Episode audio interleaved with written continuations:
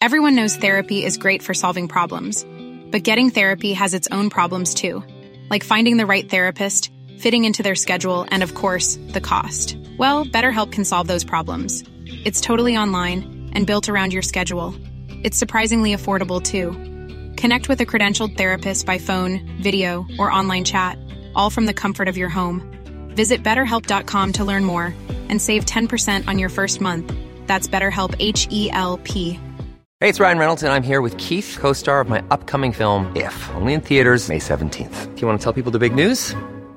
All right, I'll do it. Sign up now and you'll get unlimited for $15 a month in six months of Paramount Plus Essential Plan on us. Mintmobile.com slash switch. Upfront payment of $45 equivalent to $15 per month. Unlimited over 40 gigabytes per month. Face lower speeds. Videos at 480p. Active Mint customers by 531.24 get six months of Paramount Plus Essential Plan. Auto renews after six months. Offer ends May 31st, 2024. Separate Paramount Plus registration required. Terms and conditions apply if rated PG. I'm Sandra, and I'm just the professional your small business was looking for. But you didn't hire me because you didn't use LinkedIn jobs. LinkedIn has professionals you can't find anywhere else, including those who aren't actively looking for a new job, but might be open to the perfect role, like me. In a given month, over 70% of LinkedIn users don't visit other leading job sites. So if you're not looking on LinkedIn, you'll miss out on great candidates like Sandra. Start hiring professionals like a professional. Post your free job on linkedin.com/people slash people today.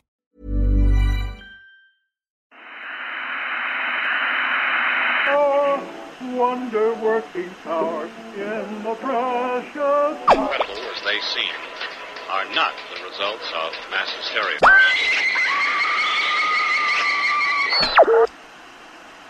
فکر کنم بهتره مجوز بکنیم چون الان روی ایستگاه اشتباهی هستید.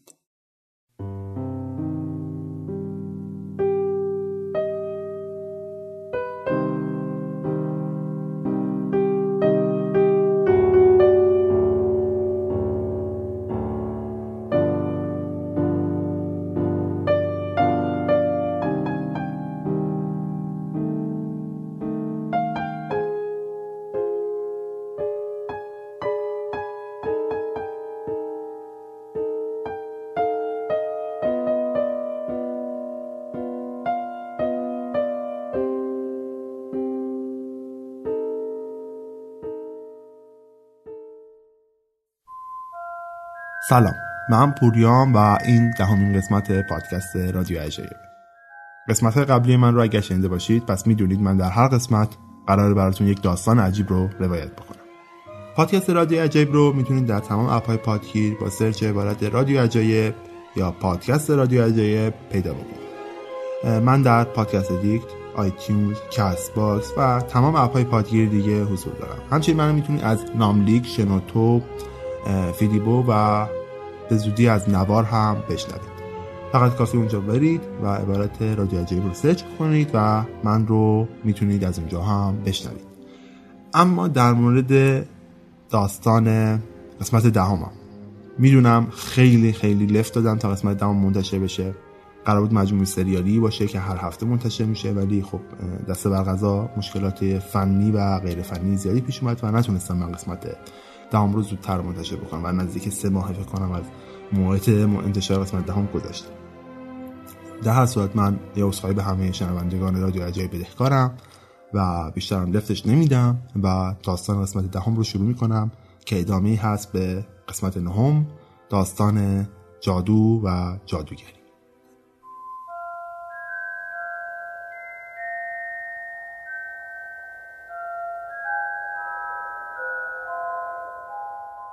تو قسمت نام پادکست رادیو عجایب من مختصر در مورد ریشه جادو و جادوگری براتون شرح دادم و در آخر یه دستبندی از جادوگری رو بهتون معرفی کردم.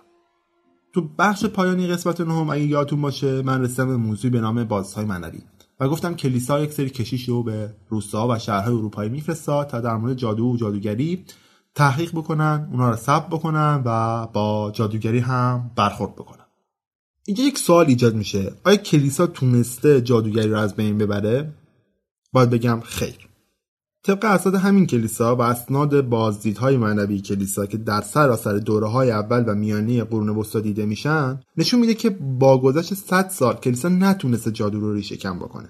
که نشون میده باور به جادو و جادوگران و فرهنگ جادویی میان روستایان اروپایی هنوز که هنوز وجود داره. اما خب همیشه اینطوری نیست. از یه جا به بعد یک تحول بزرگ در اروپا شکل می‌گیره که به طور دقیق از پایان دوره قرون وسطاست.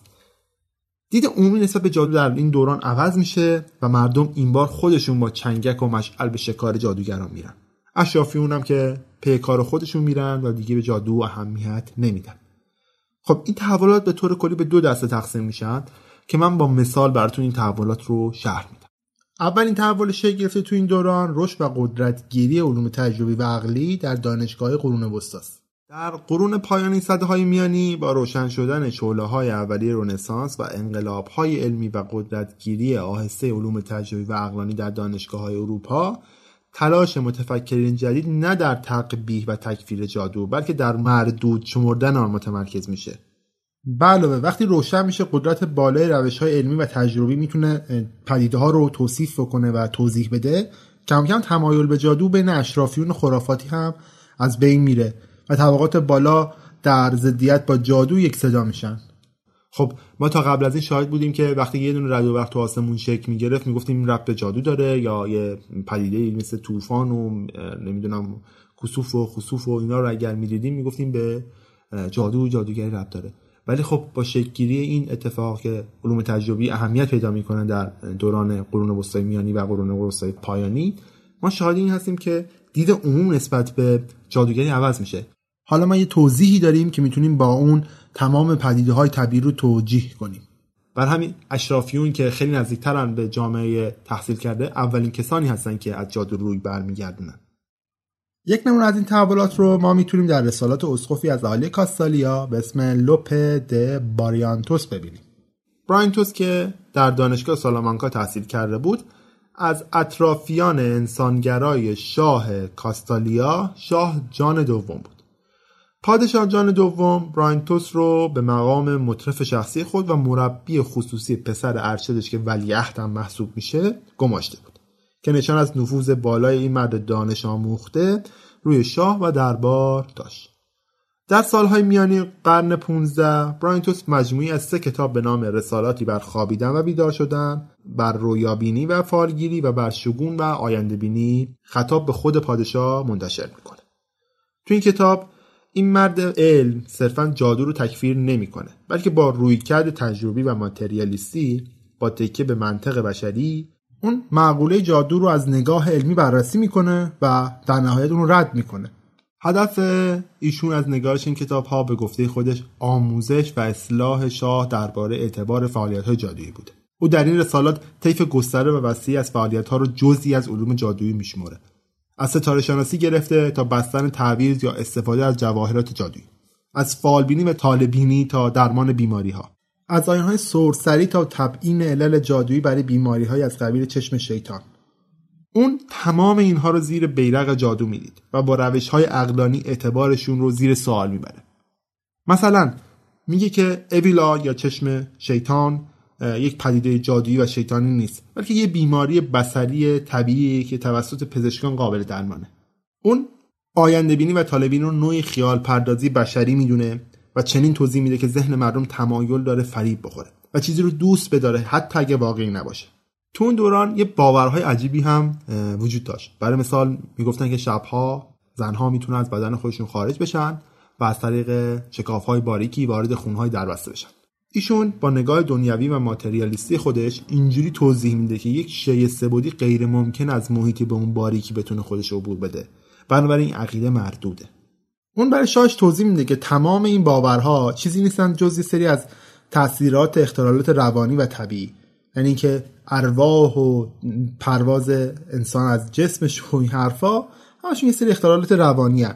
و میگه که اگر هم این اختلالات واقعی باشن یعنی شما واقعا یه بدون تردید بدونید که یک روح خبیسی در این قلعه هست یا در جایی هست می‌تونید خیلی راحت اونو دفع بکنید. فقط لازم به درگاه پروردگارتون دعا بکنید و اون روح خبیث حتما از اونجا دور خواهد شد. اما یه تحول دیگه هم در اروپا شکل می‌گیره.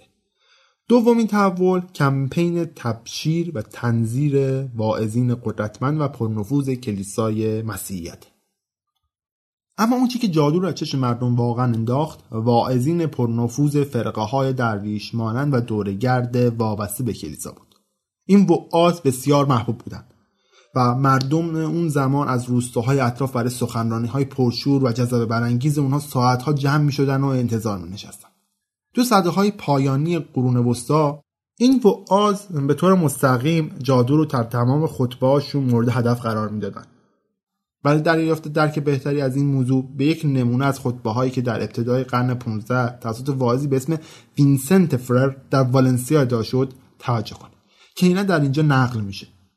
اگر پدر یا همسر یا هر یک از بستگان شما مریض است یا چیزی را گم کرده اید یا در دردسری گرفتار شده اید هرگز پیش فالگیران نروید بلکه پیش خدا بروید. و شما دخترانم اگر که هر یک از فرزندانتان به بیماری دچار شده است مطلقا نزد مردان یا زنان جادو پیشه نروید چرا که بهتر از فرزندانتان بمیرند. زنان نزد معترفانشان می‌روند و می‌گویند بچم مریض بود پزشکی هم نزدیک هم نبود پس به ناچار نزد ساحری رفتم. و معترف می‌گوید به راستی که مرتکب گناه بزرگی شده ای. و آنان از خود دفاع می‌کنند و دلیل میآورند که چطور می‌توانستند اجازه دهند فرزندشان بمیرد. حقا که بهتران بود که فرزندشان میمرد چرا که حالا در عوضش به سراغ طالبینان رفتن به سراغ شیطان. به راستی که هرچه اینان می‌کنن به دست شیطان است. اینان ساحرینی اهریمنینند جادوگرانی که با نان افسون و بطری و بشقاب جادو می‌کنند از حضورشان بپرهیزید. که اگر چنین نکنید خشم خدا بر روستایان و اهالیش نازل می شود. قدرت نفوذ و کلام این واعظین بین عوام مردم و روستاییان از یک سو و جانشین شدن رویکرد علمی به جای جادو میان اشراف و ثروتمندان از سوی دیگه دو لبه شمشیری بود که سبب شد تا کم کم جادو در اروپا از اعتبار بیفته و بالاخره قرنها تلاش کلیسای مسیحیت برای مردودیت جادو جواب بده اونچه در پی این تحولات عظیم اومد تکفیر سراسری جادو در اروپا و به دنبال اون شکار عمومی جادوگران به جرم جادوی سیاه یا ویچکرفت بود که در ادامه به اون هم می‌پردازه. تو بخش قبلی براتون توضیح دادم که سرگذشت عمومی جادو در اروپای قرون وسطا چطوری بود. ریشه های عمیق جادو بین عوام مردم تا چه حد محکم بود و فرهنگای پاگانی رو از دید روستاییان هم بررسی کردیم. همچنین درباره این موضوع نیز بحث کردیم که چطور در دوره پایانی قرون وسطا تلاش کلیسای مسیحیت بالاخره جواب داد و مردم نیز همصدا با کلیسا علیه جادو و متصدیان علوم خفیه شوریدند. در این وقت قصد داریم دوباره از ابتدای قرون وسطا این مسیر رو بررسی کنیم. مثل همیشه که من همه پادکست هم از اول دوباره توضیح میدم در اینجا هم دوباره قرار از اول براتون توضیحاتی رو بدم. با این تفاوت که این بار روایت و زاویه دید ما روایت و زاویه دید مردم نیست بلکه روایت و زاویه دید کلیساه. و البته در این میان به نوع دیگری از جادو که طی یک دوره کوتاه 200 ساله از خشم کلیسا در امان موندم اشاره خواهیم کرد که معروف به جادوی طبیعی. روایت کلیسا از مقوله جادو در مطالعه تاریخ جادو اهمیت کلیدی و حیاتی برای ما داره.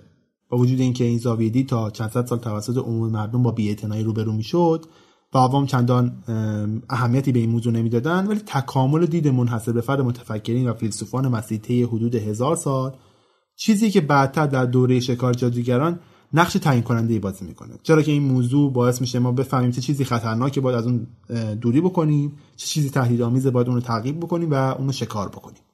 با این حال همونطور که در ادامه براتون توضیح میدم نظر حاکمان مسیحی درباره جادو در طول تمام قرون وسطا یکسان نبوده بنا به شرایط فرهنگی و اجتماعی زمان به مرور تکامل پیدا می‌کنه و تغییر می‌کنه. هرچند برخی از پیشداوری ها نسبت به جادو از پیش از دوره مسیحیت هم وجود داشته و تا مدت ها بعد از قرون وسطا هم نیز ادامه پیدا کرده.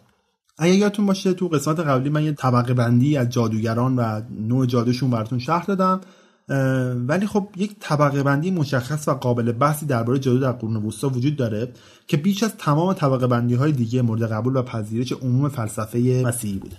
اگه قسمت قبلی من یادتون باشه من اونجا یک دستبندی از جادوگران رو مشخص کردم. حالا ما اینجا میایم یک طبقه بندی از جادو مطرح می‌کنیم. یه طبقه بندی مشخصی و قابل بحثی درباره جادو در قرون وسطا وجود داره که پیش از تمام طبقه بندی های دیگه مورد قبول و پذیرش عموم فلاسفه مسیحیه. این طبقه بندی بر اساس یک اصل یگانه و غیر قابل تردید ارائه شده و اونم در مورد طبیعت جادوه. اساسا اینکه جادو برای شکل گرفتن به یه منبع اولیه نیاز داره. بر اساس همین نظریه کلیسا باور داره که در قرون وسطا دو نوع جادو وجود داره. جادوی اول جادوی طبیعیه. هر نوع جادویی که منبعش پدیده ها و اشیای اسرارآمیز جادویی و طبیعی مثل ستارگان، گیاهان و جواهرات و غیره باشن. دومین جادو جادوی شیطانیه که هر نوع جادویی که با ردگیری منبع اولیش به شیطان یا حتی خود شخص ابلیس برسیم اما خب خود این تقسیم بندی هم البته چندان سرراست نیست. سالا طول خواهد کشید که متفکر این مسیر رضایت بدن میون جادوی طبیعی و شیطان یه تمایز وجود داره. در هر صورت تو سال ابتدای مسیحیت هر دو این جادو به یک اندازه خطرناک و شیطانی قلمداد می‌شدن و کسی هم تعاود میون اونها قائل نبود به مخیله کسی هم خطور نمی‌کرد که چیزی به اسم جادوی طبیعی رو بیا تعریف بکنه. در این موضوع I'm Sandra, and I'm just the professional your small business was looking for. But you didn't hire me because you didn't use LinkedIn jobs. LinkedIn has professionals you can't find anywhere else, including those who aren't actively looking for a new job but might be open to the perfect role, like me. In a given month, over 70% of LinkedIn users don't visit other leading job sites. So if you're not looking on LinkedIn, you'll miss out on great candidates like Sandra.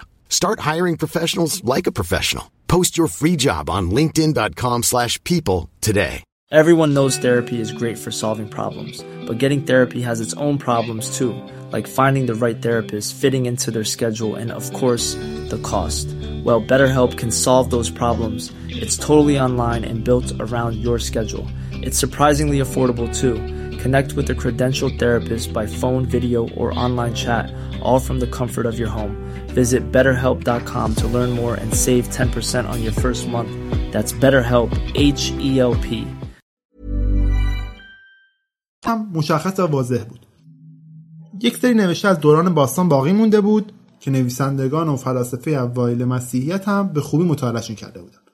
تو اونجا به روشنی قدرت آشکار و مبرهن طبیعت رو تعریف کرده بود و مشخص ساخته که چه چیزی از نظر فیزیکی تو طبیعت امکان پذیره. پس هرچی به غیر از اون تعاریفی که اونا خونده بودن رخ می‌داد بدون هیچ تعارفی غیر طبیعی و ماورد طبیعی تلقی می‌شد و طبعا زیر بیرق جادو قرار می گرفت. فیلسوفای قرون ابتدایی مسیحیت هم همچین بیکار نبودن و تمایل شدید داشتن که تمام انواع و اقسام جادو رو به شیاطین و قدرت‌های تاریک ربط بدن. برای مثال تاتیان یه فیلسوف مسیحی قرن دوم از پیروان مکتب افلاتون تو کتابش تمام انواع جادو رو به تندی منابت می‌کنه. تاتیان میگه که هیچ شیعی مثل یاقوت و گیاهان و دیگران از خودشون هیچ جادویی ندارن بلکه این شیاطین هستن که در اونها جادو قرار میدن و نگاه جادویی یا شرانگیز بر اونها درست می‌کنن تاتیان میگه که همونطور که انسان خط رو اختراع کرد و ارتباط برقرار کردن شیاطین هم اومدن یک سری وردها رموز جادویی رو اختراع کردن تا باهاش بتونن بشریت رو به بردگی بگیرن تا اونها بتونن از روح القدس آدم ها و مردم رو دور بکنن. حتی تاتیان پا رو فراتر می‌ذاره و میگه طالبینی و نمی‌دونم ستاره شناسی بدون کمک شیاطین امکان پذیر نیست. اما خب بد نیست من یه توضیح بدم که بین شیاطین و ابلیس و اهریمن چه تفاوتی وجود داره. ابلیس در واقع دشمن قسم خورده انسانها و خداست و گناهکار ابتدایی میانه فرشتگان. شیاطین اما هم از نظر یهودیان و هم مسیحیان فرشتگان سقوط کرده ای هستن که به خالقشون خیانت کردن و کمر به خدمت ابلیس بستن. از درگاه قدسی ترد شدن و در واقع نیروهای شیطانی محسوب میشن. و این تفاوتیه که بین شیطان و ابلیس وجود داره. تاتیان یکی از بسیار نویسندگان و متفکران مسیحیتی بود که جادو رو به چشم تهدید برای باورهای مسیحیت می‌دید. چرا که جادو راه حل جایگزین و از غذا ساده رو به جای تقوا و مهنت و پریزکاری برای رسیدن به اهداف خاص به مردم ارائه می‌داد. راه حلی که به گفته این دین شناسان شر و شیطانی بود. تو سالهای ابتدای مسیحیت واعظین مسیحیت نبرد طولانی هزار ساله خودشون رو با جادو به سبب همین نگرانی آغاز می‌کنن. برای مثال جان کراینستون از جمله این وعازی بود که علیه زنانی که موقع بیماری کودکان خودشون رو به جای شیوه تایید شده مسیحیت نزد جادوگران میبردن خود به سرایی می‌کرد. بعد نیست یه نکته هم اینجا من ذکر بکنم قبل از اینکه برم به موضوع بعدی. هم از دید مسیحیان هم از دید پاگانی ها جادو منحصرا به زنان ارتباط داره. چرا که همه جادوگران یا مؤنث هستن یا کاربران آنها هم جنس زنانه به جز یک طبقه خاص از جادو که بیشتر مردان تشکیلش میدن که حالا بعدتر من توضیح مفصل در موردشون میدم بیشتر بخشا و طبقات جادوگری محل جولان اختصاصی زنانه یه فیلسوف شهیر مسیحی به نام ترتولیان دقیقا به همین نکته اشاره می‌کنه و سعی می‌کنه برای این موضوع توجیهی پیدا بکنه. بقیده ترتولیان همونطور که هوا قبل از آدم فریب شیطان رو خورد و با خوردن میوه ممنوعه. اسباب سقوط بشر رو به زمین فراهم کرد. زنان هم نسبت به حقه های شیطانی جادویی نسبت به مردان ضعیف و نفسرن و راحت گرفتار دام جادو میشن.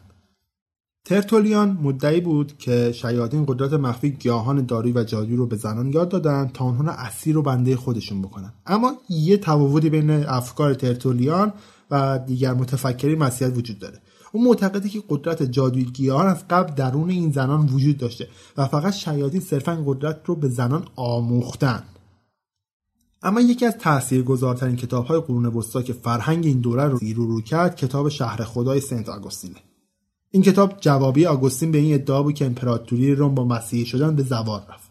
آگوستین جدل می‌کنه که دلیل اصلی سقوطی امپراتوری روم تمایل رومی ها به نکرومنسری و دیگر هنرهای ممنوع جادویی بود. که خشم خدا را بر سرش نازل نمود و نابودش می‌کرد. آگوستین در این کتاب اصرار می‌کنه که تمام انواع جادو بدون هیچ استثنایی کار شیطان است.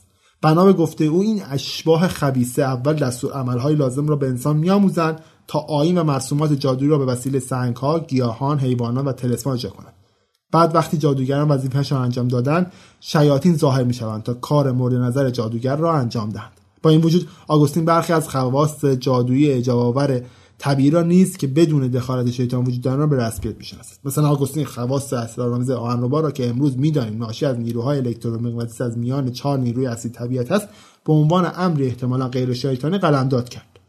یا به عنوان مثال دیگر قبول کرد که برخی مواد و گیاهان خاص می‌توانند فارغ از دخالت شیطان بعضی از بیماری ها را درمان کنند. با این وجود آگوستین در به رسمیت شناختن آنچه که بعدا جادوی طبیعی نامیده خواهد شد همچنان محافظ کار است. و هنوزم به این مشکوک که ممکنه شیاطین به صورت پنهانی پشت این قضیه باشن و دستی در این قضایی داشته باشن. این فیلسوف های بعد از آگوستین خواهند بود که به خاطر برخی ضرورت های فرهنگ جادوی طبیعی را به عنوان امری منزه از دخالت شریرانه ابلیس به رسمیت خواهند شناخت. اما ما رفته رفته شاید تحولات فرهنگی هم تو اروپای غربی هست.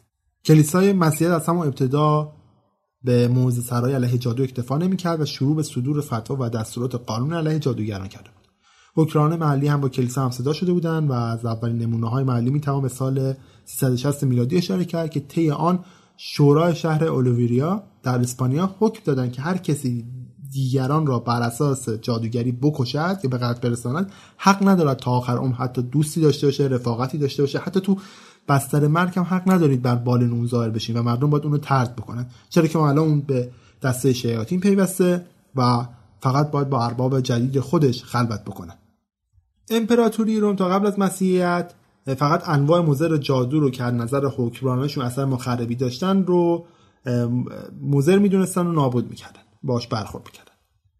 اما بعد از اینکه امپراتوری روم مسیحی میشه و امپراتوران مسیحی روم به وجود میان و شکل می‌گیرن جادو از هر نوع یک جرم تلقی میشه تو اون دوران. برای مثال قانون تودوزیوس که اجراش از سال 439 میلادی شروع میشه و بعدتر قانون جاستانیوس که اجراش از سال 529 میلادی شروع میشه تدابیر سخت و سنگینی رو برای مجازات جادوگران در نظر گرفته. اما همونطور که می‌دونیم هیچ چیز ثابت نیست. تو سالهای بعد خیلی چیزا تو اروپا دستخوش تغییر میشه. با وجود اینکه تو شرق اروپا امپراتوری بیزانس روز به روز قدرتمندتر میشه و تبدیل به محل فخر و مباهات مسیحیان جهان میگرده تو اروپای غربی حکومت های مرکزی کم کم زوال پیدا می‌کنن و حکومت های محلی و طایفی جایشون می‌گیرن. در این مناطق زبان و ادبیات یونانی رفته رفته فراموش میشن. با تکامل یافتن زبانهای بومی و قبیله‌ای لاتین تبدیل به امتیاز ویژه اشراف و الیت‌های روحانیت میشه. آدمهای جدید حکرانان اروپای غربی شدند بدین ترتیب هدف اول و اولویت اصلی کلیسا مسیحی کردن حاکمان مردمی و محلی شد. تو پروسه این تلاش خود کلیسا و مذهبم ناچار دچار تغییراتی میشه.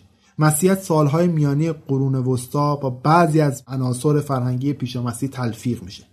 مردان کلیسا همچنان علیه جادو خطبه سراییشون می‌کنن. ولی همسازی و تطبیقی با برخی باورهای فرهنگهای پاگانی که روستایان اروپای غریب به خصوص جرمن ها و فرانسوی ها که حاضر به دست کشیدن ازشون نیستن رو الزامی و ضروری می‌بینن.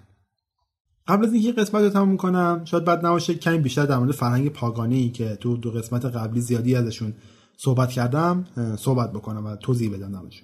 ریشه این کلمه هم مثل خود کلمه جادو که مگه برمیگرده به ایران باستان. در زبان پهلوی بین ایرانیان باستان خدا به دو اسم یاد می‌شد. اولیش ایزد و یزدان بود که همه هم می‌شناسیم که ریشه کلمش از یزد میاد. و دیگری هم بق بود. شاید خیلی تصور بکنن که کلمه که قین داره عربی ولی اینجوری نیست. برای مثال حالا کلمه بغداد رو در نظر بگیرید که به معنی خداداد رو میده. خلاصه اینکه بغ لفظ دوم یاد کردن خدا بود و واژه بقانی معنی الهی خدایی یا خیلی ساده تر خداپرستی بود. حالا دیگه خیلی سادهش بکنیم. معادل یونانی بقانی هم مشخص دیگه میشه پاگانی. اما به خاطر رقابت و عداوت دینی که میان یونانیان و ایران باستان وجود داره تو یونان پاگانی رو نه به آین پرستش خدا بلکه به آین بت پرستی نسبت می‌دادن. حالا ما میگیم یکم جلوتر تو روم مسیحی شده و تو اروپای مسیحی این لفظ رو تمام مردمی میدن که دیگه نه مسیحی هستن نه به هیچ کدوم از هیچ پیرو هیچ کدوم از ادیان الهی مثل یهودیت یا اسلام هم نیستن. اما آین و مرسومات پاگانی پیش از اینکه نوعی دین و مذهب باشه بیشتر فرهنگ و رسومات بومی اون محدود است که از اروپای باستانی فرهنگ قومی اجداد اروپایی به جا مونده. ولی همونطور که قبلتر هم توضیح دادم طول تاریخ نام تمام این فرهنگ های پاگانی با جادو گره می‌خوره یا پیوند می‌خوره. و تصور عمومی هم به این تشابه میان این دو مفهوم قرار می‌گیره. یعنی میگن وقتی میگی فرهنگ پاگانی اولین چیزی که به ذهن آدم میاد اصل اصول جادوگریه. حالا حتی اگر حتی برای شخص ما حتی کسایی که الان گوش میدن اگه یکی از این فرهنگ‌های پاگانی رو از جلوی من... مناسکش رو اجرا بکنه همین الان همه بدون رو درواسی که این آینه جادویی دارن یه جادویی می‌کنن. در که اشتباهه. اینا یه آینه رسمی رسومات باستانی هستن که دارن. توسط یه قومی برگزار میشه. دو قومی قبلا این آینه رسومات رو داشتن الان دارن برگزار می‌کنن. مثل آینه رسوماتی مثل من خیلی بخوام کلی بگم. مثلا آینه رسوماتی که خاصی که مثلا توی محدوده خاص تو شهر کشور ما انجام میشه. و خیلی از این فرهنگ ها و اساطیر پاکانی چیزی ندارن جز توصیه های طبیعی بزرگان قبیله که سینه به سینه منتقل می شدن مثلا اینکه پیرزن های روستا می‌دونستن کدوم گیاه برای کدوم بیماری خوبه. مشخصا نه از ما منبع ماور طبیعی اینو با خبر نبودن بلکه مادر بزرگشون براشون نقل کرده بود که آقا تا اگر استقدوس رو با نمی‌دونم فلان چیز بساوی بذاره رو فلان چیز اون خوب میشه. خب این ربطی به این نداره که زنان ضعیف و نفسن نسبت به جادو یا اینکه جادو میاد شیاطین میان گولشون می‌زنن یا قدرت جادویی درشون گوشن که ترتولیان همچین ایده ای رو داشت. اصلا ربطی به این موضوع نداره بلکه این نقش سنتی در قبایل که اگر به تاریخ نگاه بکنید زنان نقش سنتی درمانگر رو در قبایل دارن. برای همین اونها بهتر از دیگران می‌دونن که چطور می‌تونن اقوام یا دیگران رو درمان بکنن نه به خاطر شیطانی بودن ذاتشون. رسیدیم به پایان قسمت دهم پادکست رادیو عجایب خب مثل هر قسمت دیگه اگه قرار منو بشنوید پیشنهاد بکنم از تمام app ای پادگیر مثل Castbox Apple Podcast یا app ای غیر پادکستی مثل شنوتو ناملیک فیدیبو اینا بشنوید. اگر دوست دارید برای من کامنت بذارید. خیلی خوشحال میشم توی Apple Podcast بذارید امتیاز به من بدید. اگر کامنتی دارید حتما توی بخش Castbox هم می‌تونید برای من کامنت بذارید یا هر جای دیگه می‌تونید من ایمیل بزنید. اگر دوست دارید می‌تونید اگر نمی‌تونید از هیچ کدوم از این جاها بشنوید من فایل های هر هم رو داخل کانال تلگرام هم به آدرس Radio Wonder می‌ذارم. اونجا هم می‌تونید برید و از اونجا هم دانلود بکنید. اگر باز هم نقدی انتقادی دارید خوشحال میشم بشنوم ازتون. آدم انتقاد پذیر خوبی هستم. در هر صورت باز هم عذر می‌خوام برای دیر کردی که در این قسمت ایجاد شد. این قسمت من توسط عارف خواجه نژاد عزیز تدوین و edit شده. تشکر می‌کنم ازش که لطف کرد این قسمت رو برای من edit کرد. اگر طرفدار پادکست موسیقی هستید عارف هم یه پادکست موسیقی داره به اسم موسیقی گردی. می‌تونید با search همین عبارت موسیقی گردی تو Castbox و iTunes و جای دیگه پیداش بکنید و گوش بدیش.